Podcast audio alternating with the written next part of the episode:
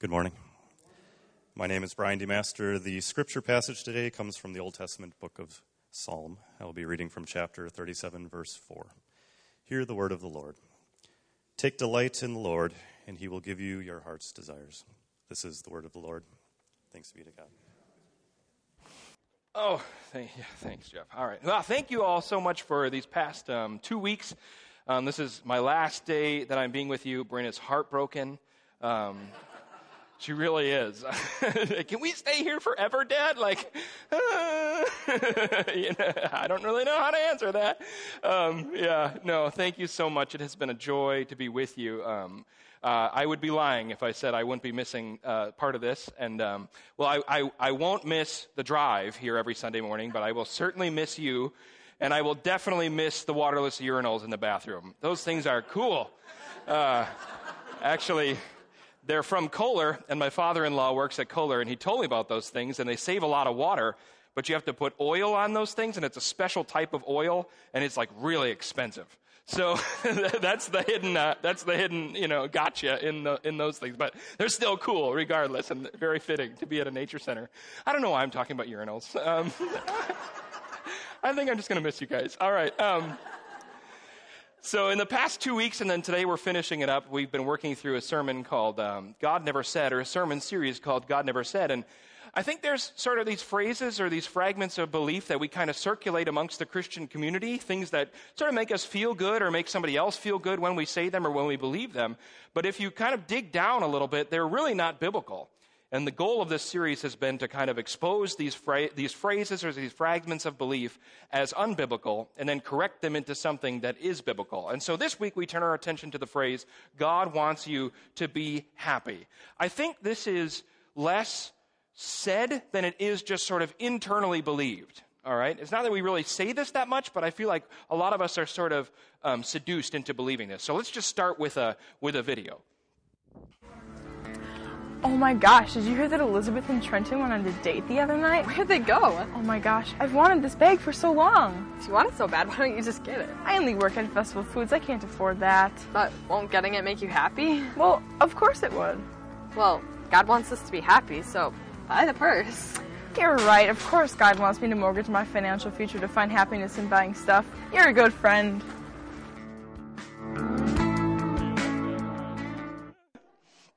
We actually got in trouble for filming that video. Those are two of my students. And uh, we went to Target and we're setting up and we're kind of doing various takes. And here comes this worker over to us. He's like, What are you doing? You know, we're like, oh, We're filming. And what's this for? And I'm like, It's educational, you know? And, and he's like, And so he, he calls his manager over and he's like the, ta- the tattletale. He's like, They're filming over here. They got a camera over here. I don't know what they're doing over here, you know? And I'm just like, Hey, listen, we're just, we just wanted to make a video. And we're talking to the manager and the manager kind of brings some like level headedness to the situation. He's like, you're supposed to get permission and there's like a form that you have to fill out and all this stuff. And he said and i said well he said you know we'll let it go this time but just could you just kind of wrap it up? And so we were like okay. So we just kind of quickly filmed and got out of there. And, sorry for getting you in trouble high school students. But um, anyway yeah so uh, god wants you to be happy this really isn't biblical, but I think there's sort of a little part of us that wants to believe this, all right? And I want to expose it as unbiblical. But if a phrase like God wants you to be happy, or if a belief like God wants you to be happy really isn't true or isn't biblical, then where does it come from? I want to explore two origins for a phrase like God wants you to be happy. The first one is that, in case you haven't noticed, we as Americans live in a pretty consumeristic culture. We like to buy stuff. And in buying stuff, we believe a lie that says, if you buy this thing, you will be happy. Okay? I once was at a conference. It was, okay, nerd alert. It was Youth Ministry and Technology Conference. And I'm like just geeking out because that's like two of my interests that are just intersecting with one another. And uh, yeah, so I'm a total nerd. But I'm at this conference, and the, uh, the plenary speaker was, he asked us a question. He said, out of the top three tech giants, so this is Amazon, Google, and Apple, which one is the most positioned for long term success? Which one will make the most money over the course of its history? And he argued that it was Amazon because Amazon appeals to our consumeristic nature. Amazon has become the company that can give you whatever you want, wherever you want it, whenever you want it, at the cheapest price. All right? They've been experimenting with drone delivery. Now, this is not implemented fully yet, but the idea is that, you know, if you're up north at your cottage and you're kind of thirsty, but the fridge is empty and a store is a long drive away, you can go on your phone to the Amazon app, hit buy now, and within 30 minutes, a drone arrives in your backyard with your beverages. I'm serious. And they've actually completed a delivery back in 2016. They completed a delivery of of a drone product. In 13 minutes, the customer hit buy now, and 13 minutes later, a drone landed in his backyard with whatever he ordered. All right, so this they want to do this. I hope they don't get to, but they want to do this. On top of it, they have um, their own line of Amazon products, and part of that product line is this tablet. And this is actually a really good bargain if you want a budget tablet. This is one of the best tablets for the price on the market. It's the Kindle Fire 7. And I have two of these things. So I have the 7 and then I have like the HD 10, which is a little bit bigger and has higher resolution. And what happens is, so this retails normally for 50 bucks. And then on certain days like Black Friday and Amazon Prime Day, they'll drop the price of this thing to $30 on sale. So you can actually get a fully functioning tablet for $30. And so here's how I fall victim to the consumeristic culture. Like whenever that price drops, I actually have to like withhold myself from buying another one. I have two of these things. And I have to like tell myself, no, Bill, you have two. You don't need any more. Just because it's $30 and a good bargain doesn't mean that you have to buy another one, right? But we all have this consumeristic desire to buy stuff thinking that it will make us happy. Another note about this tablet. I think, I think that Amazon either sells it at cost or takes a loss on it because they know that it's a storefront for Amazon. You know, you want to watch this video, just buy it through Amazon. You want to watch this TV show, just buy it through Amazon. I mean, they, they will recoup the cost of selling this tablet at a loss because they know that you will buy more stuff from Amazon thinking that this will make you happy. And boy, though, does it ever feel good to hit buy now. Right? Does it not? I'm just realizing that right now, how good it feels. Buy now. Ooh, yes. Two days, it's going to show up at my door. Okay, enough of that. So we love to consume and buy stuff.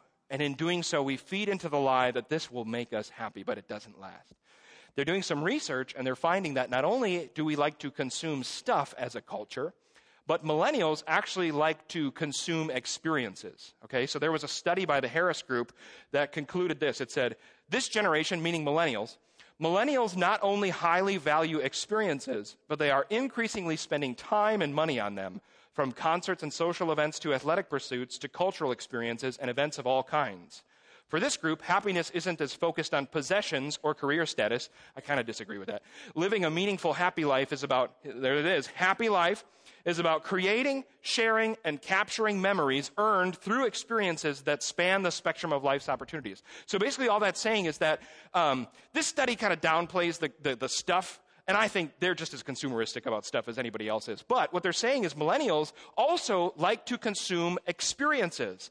And I think social media drives that because if you can have the experience, then you can add it to your life portfolio, so to speak, and put it up on your social media and increase the FOMO factor of everybody else. And now I've just created a digital one up, right? And I, I, I, I understand this. I really do because I was at a, um, I was at a class in Chicago at my seminary this past week. And uh, on the last day, I had some time, and and so there's, if you don't know all the stuff, I don't have time to get into it now. We can talk about it if you want later. But um, Willow Creek is one of the largest megachurches in America, and it's in Chicagoland. And there's a bunch of stuff going down there. And I had never been, and we talked a lot about it in our class. And so I had some extra time, and I thought, well, you know, I've never been to Willow Creek. I have some extra time. Now's as good a time as any. Traffic is pretty good. I could get there in a short amount of time. Plus, you know, if I go there, not only can I add it to my life experience, but now I can put it up on my social media and show everybody that I've been there, right? And get and, and show everybody like what I think of what's happening there, right? Exactly. So I get it. I get this consumeristic desire not only to buy stuff, but also to add experiences to our life portfolio. And we do these things. We consume in the hopes that whatever we are consuming will make us happy. And it might for a little while, but it never lasts, does it? It's only temporary. So where does a phrase like God will God wants you to be happy come from? Number one, it comes from being a nation of consumers. And number two, it comes from prosperity gospel. I think that prosperity gospel is the number one heresy or falsity or twist on the biblical truth that are that the church today is having to combat. Okay? So what prosperity gospel does is it takes a consumeristic culture like America and it says, well, let's build a Christian theology around that and let's read the Bible through that consumeristic lens and let's turn God into someone who wants to meet all of those consumeristic desires. Okay? This is what prosperity gospel does. Like, let me, let me walk you through this a little bit. So, a prosperity gospel would read our scripture passage for today transactionally. Okay? Here's how they're reading this, all right? The verse says, Take delight in the Lord. So, delight becomes a product that we have, like belief or faith, and we give our delight to the Lord. All right, that's the first part of the transaction. We give delight or we give belief or we give faith to God, and then in turn, transactionally, God returns to us the desires of our heart. So we give God what we have, which is faith, and God transactionally returns to us what we want, and what we want is all of these consumeristic things. Okay, we want uh, a boat. We want uh, an addition to our house. Uh, right now, I really wish I had a different shower door because our things leaks like crazy. All right, I want a different shower door. All right, I want success for my children. I want my children to find a good job that pays them well. I want, uh, you know, I want to. I want nicer clothes. I don't know, whatever it is. But the idea is that if we give God belief, God will prosper us all right, in all these consumeristic ways. All right, that's what that's why they say prosperity gospel. You following me here? Am I making any sense about this? Prosperity gospel? All right, it's sometimes called the health and wealth gospel because the theology of it says that if you believe in God, he will prosper you and make you healthy and make you wealthy. That's basically what they say. All right? And what it does is it it transforms God into a cosmic genie who exists to shower you with whatever you want. So we rub the lamp of we rub the lamp of scripture of God and we say I want, I want, I want, I want, I want, fully expecting that God will just begin to grant us wishes, basically. All right, does that make sense? Is am I making any sense here? All right. One of the sort of in in the vein of wanting us to be aware of false teachers. All right, last week we read from 1 Peter about him saying, Be on your guard against false teachers. The number one promulgator of this gospel is a man by the name of Joel Osteen, who is the pastor of a church in um, Austin, sorry, Houston, Texas. Houston? Yeah, Houston, Texas. All right, Houston, Texas. And um, if you look at the titles of his books, he's made millions of dollars on his books. It gives it away. All right, it gives it away. Look at these book titles. I declare your best life now. Become a better you. It's your time.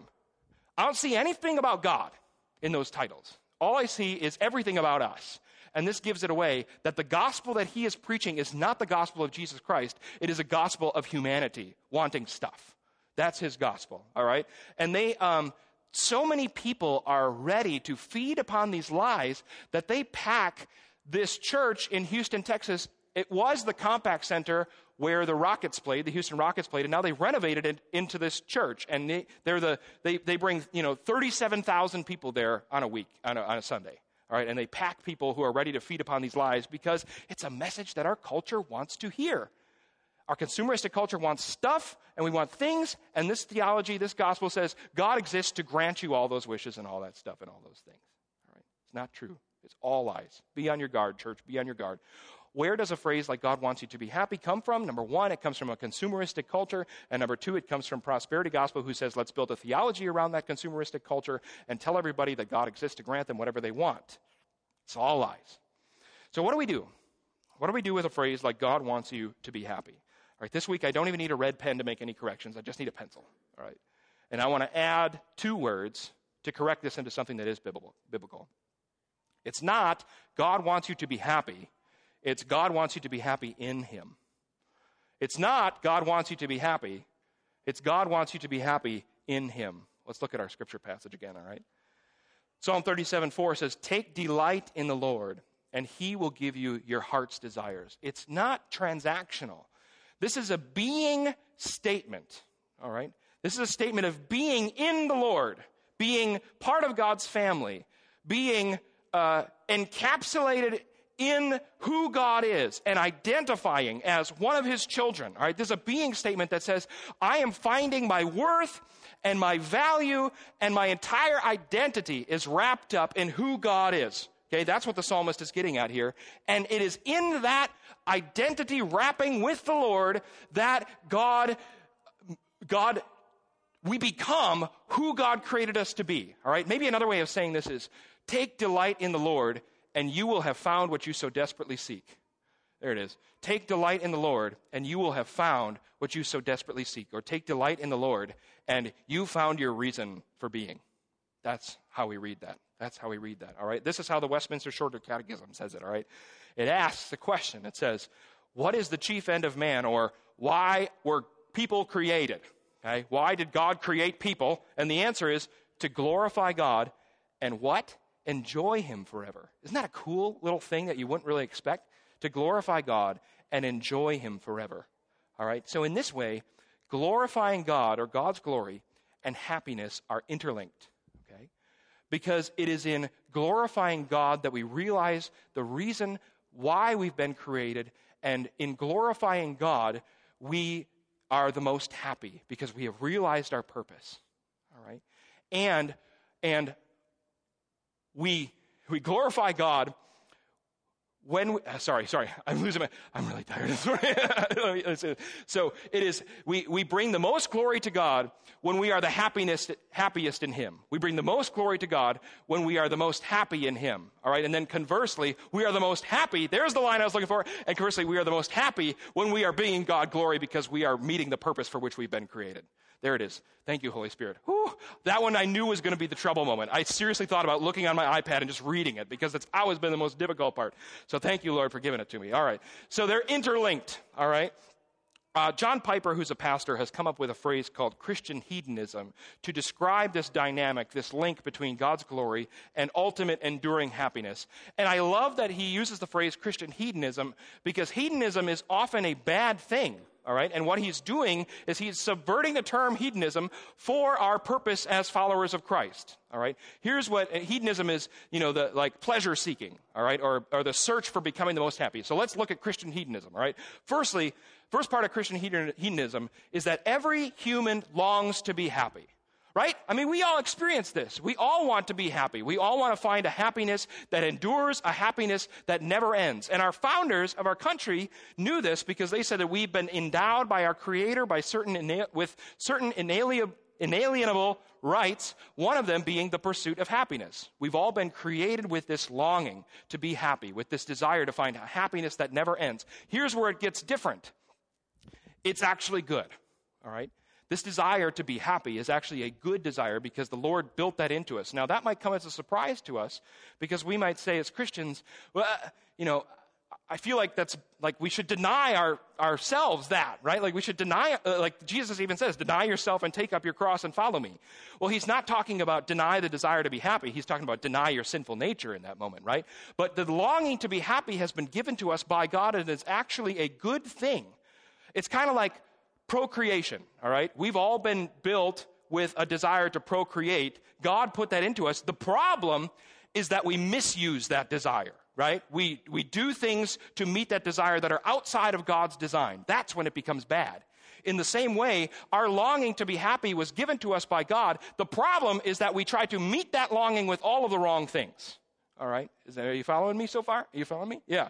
So, therefore, if, if human beings were created with this longing, and if this longing is good, we should seek whatever will provide happiness that never ends, right? We should seek whatever will provide ultimate happiness. And the problem is that we try to fill that longing with temporary pleasures. We try to fill that longing with pornography. We try to fill that longing with alcohol. We try to fill that longing with status. We try to fill that longing with money. We try to fill that longing even with our kids, and then our kids disappoint. We try to fill that longing with our spouse, and then our spouse disappoints. Right? All of these things are temporary when we try to fill that longing. All right? C.S. Lewis puts it this way, and I love this. This is just beautiful. If we consider the unblushing promises of reward, and the staggering nature of the rewards promised in the Gospels, it would seem that our Lord finds our desires not too weak, oh, sorry, not too strong, but too weak. The Lord finds our desires not too strong, but too weak. In other words, we desire all the wrong things, is what he's saying.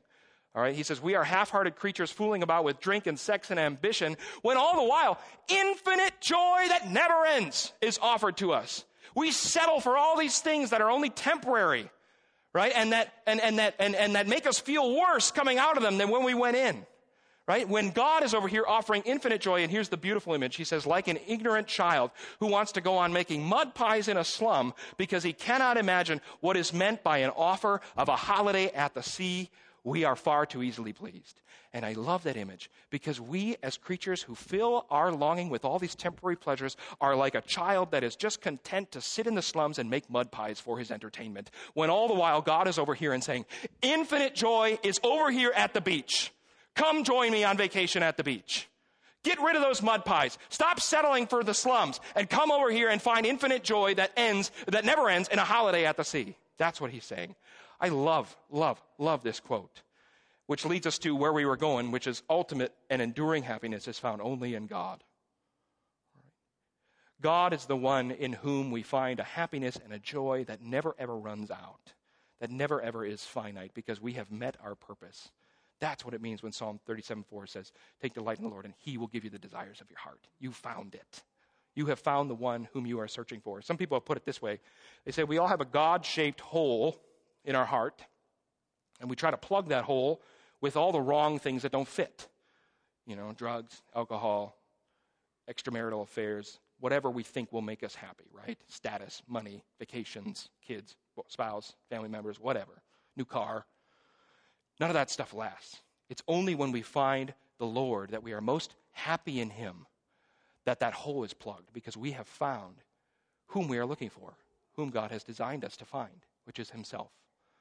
Alrighty? Look at the psalmist. He gets this. He says, Take delight in whom? The Lord, and He will give you desires of your heart. Rejoice in the Lord and be glad. Rejoice in the Lord, you who are righteous, right? He gets this He gets the idea that this idea of never ending joy and never ending happiness is found in being in God, right? Being a child of God. It's not God wants you to be happy, it's God wants you to be happy in Him. He is whom we are searching for, He is whom we have been created to find. That is where unending happiness lies. All right. Maybe just one sort of thing for us, or what does this mean for us? It means that when we untether happiness from our circumstances. And when we tether our happiness to God, our happiness becomes infinite, right? Because if we tether our happiness to circumstances, our circumstances change. And if our happiness is tethered to changing circumstances, then our happiness level is bound to change, right? Because if we have our happiness tied to our circumstances, someone in the family might die and when that happens, that's going to change our happiness level, right? And I'm not talking about being sad about the person being gone now. I'm talking about, you know, a deeper level of happiness, right? Or if we tie our happiness completely to our jobs, when our job is troublesome or when we, God forbid, we lose our jobs, that's going to change our level of happiness, right? Because we have tied our happiness to something temporary, something that is changing, and that's going to have a direct impact on our happiness, on our joy. But if we tether our happiness to God, God is unchanging, God is sovereign, God is the unmoved mover, and therefore our happiness never changes because we have tethered our joy and our happiness to the one who created us and who designed us to find him and who never changes. Is this making any sense? Okay, good. Yeah, yeah. We tether our happiness to God and our happiness level never changes. We can find joy. This is why. I see this practically at play in the life of Paul, okay? Look at the day that Paul and Silas had, okay? A mob quickly formed against Paul and Silas, and the city officials ordered them stripped and beaten with wooden rods. That's a bad day. Right? Has anyone in here ever been beaten with a wooden rod? Please don't raise your hand if you have been. But uh, my guess is, I, I'm realizing I shouldn't have asked that question, but I doubt it. Certainly not in the way that Paul and Silas were beaten. All right? That is a really bad day. Now, to top it off, then they were thrown into prison. The jailer was ordered to make sure they didn't escape. So the jailer put them into the inner dungeon and clamped their feet in the stocks. Yeah, uh, none of us have had, or I would hedge a bet that none of us have had as bad of a day as Paul and Silas had right here. All right? And they're sitting in the inner dungeon because they're such a threat to society, preaching the gospel, right? You got to put them in the inner dungeon. and their backs have no skin and no flesh left on them, and now it's pussing because the platelets are trying to come up with some type of scab, and their, shack, their feet are shackled to the wall. I mean, can you imagine every little movement is just agony when you don't have any flesh on your back anymore, right? And what do they do that night? After a tremendously bad day, around midnight, Paul and Silas were praying and singing hymns to God what is going on. How can you sing hymns to the Lord and joyously praise Him when you're in the worst of circumstances? Is because their happiness was not tethered to their circumstances, but their happiness was tethered to God Himself. And they saw themselves as, as agents of the gospel. And it's flowed from that view that they could be joyful. All right.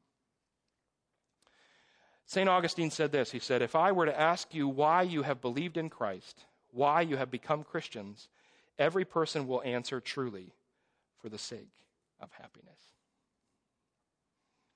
Let's pray.